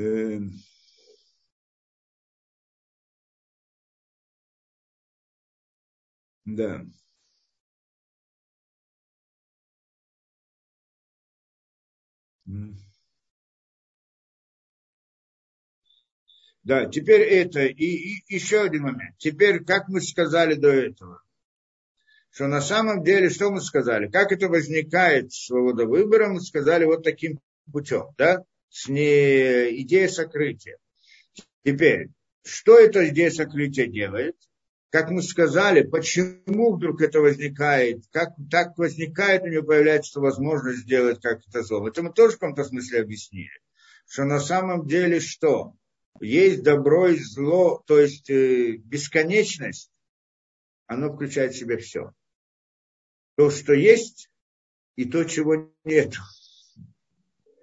То, что есть, то есть не, не, не чтобы что-то бесконечное, чего нет, это, да, то, что есть и то, что нет. То есть, э, поэтому это бесконечность, правильно? То есть что-то есть и то, чего нету, тоже включает, потому что, то есть, что его нету. Ну, как бы обратно мы говорим в аллегориях. Поэтому только что на первых этапах, как мы сказали, понятие истины и ложь, в принципе, не было понятия истины и ложь. Была реальность, то, что есть, и то, чего нету. Потом, когда сокрытие увеличилось больше и больше, это уже стало, мы можем говорить, в понятиях истина и ложь. То есть есть истина, а есть ложь, которая уже появляется какое-то ощущение, может быть, реальности, только это ложная реальность.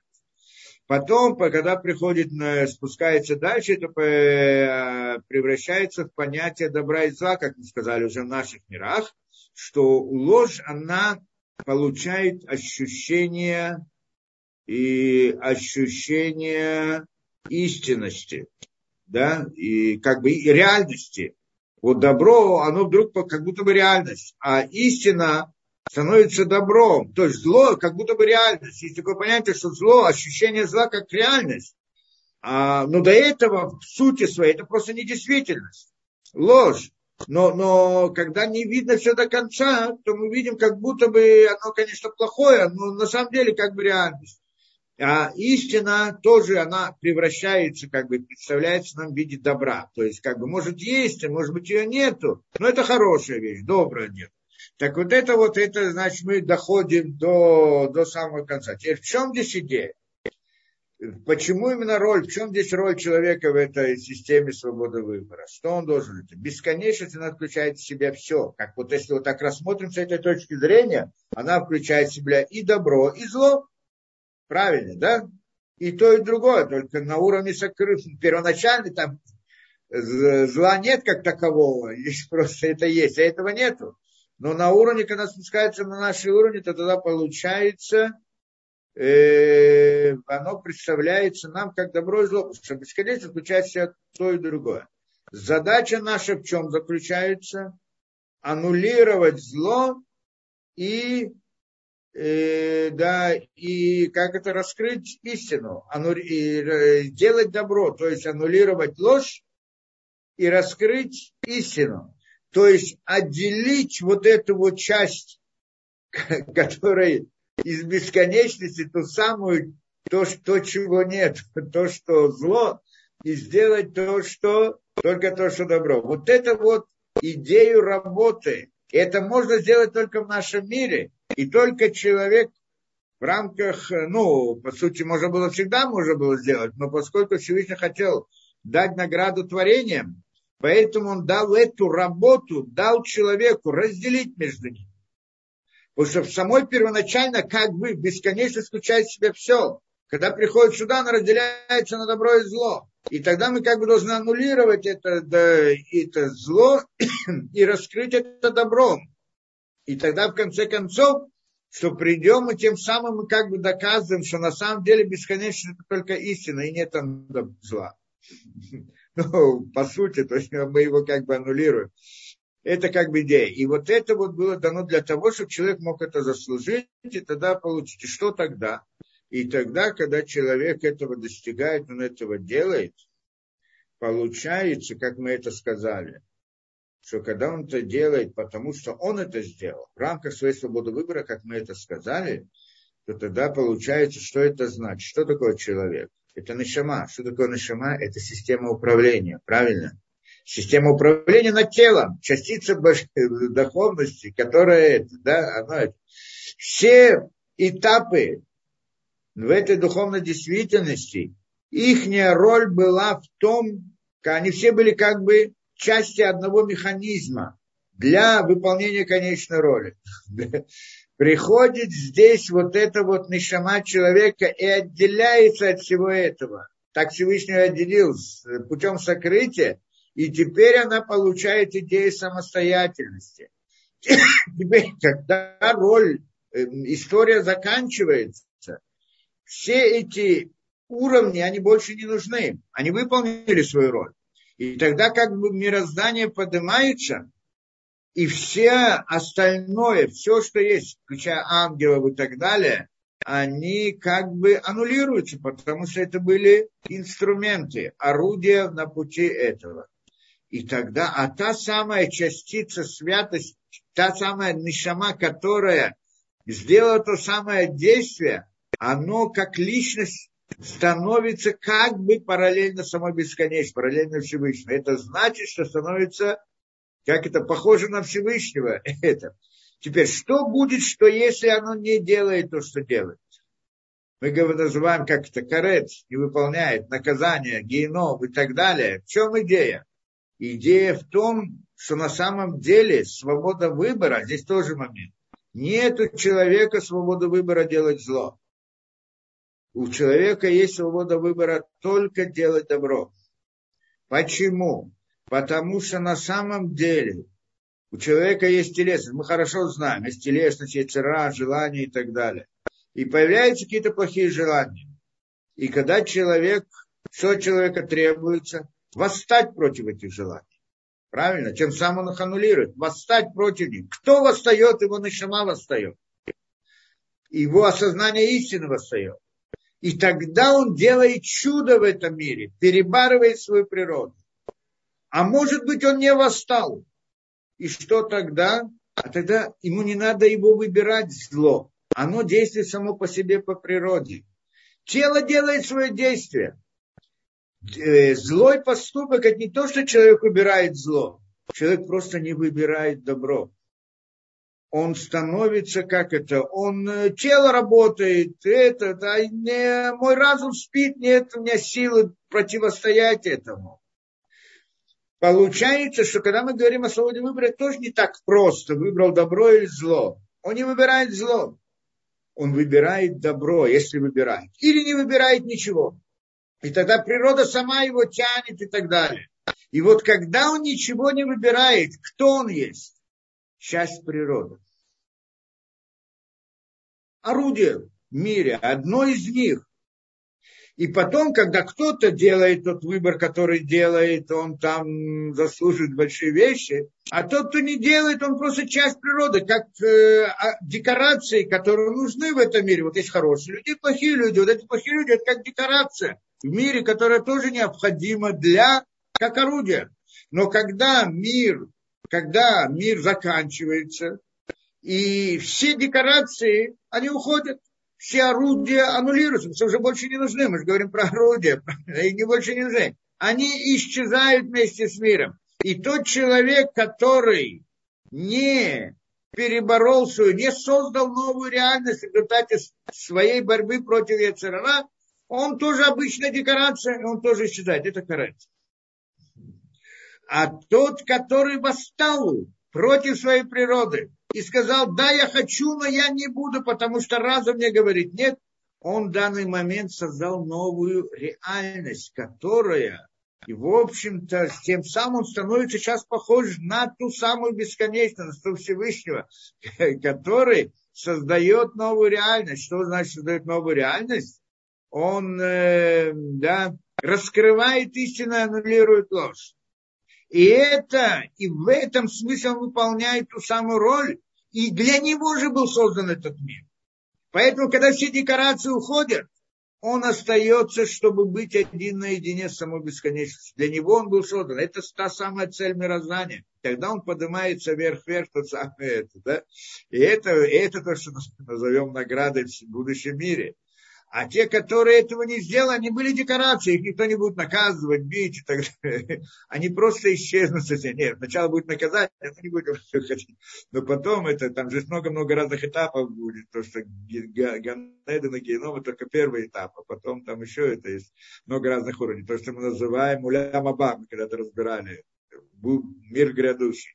И там в мире грядущем все декорации исчезают, что это орудие и так далее, и остается только то самое бесконечное, чего мы не знаем. Потому что здесь, как мы были созданы таким образом, что мы не способны знать идею мира награды, мы знаем только идею мира исправления, мира работы, потому что к этому миру мы относимся. Потому что если бы мы знали бы мир награды, то мир работы для нас бы не существовал, и мы не могли бы ничего сделать.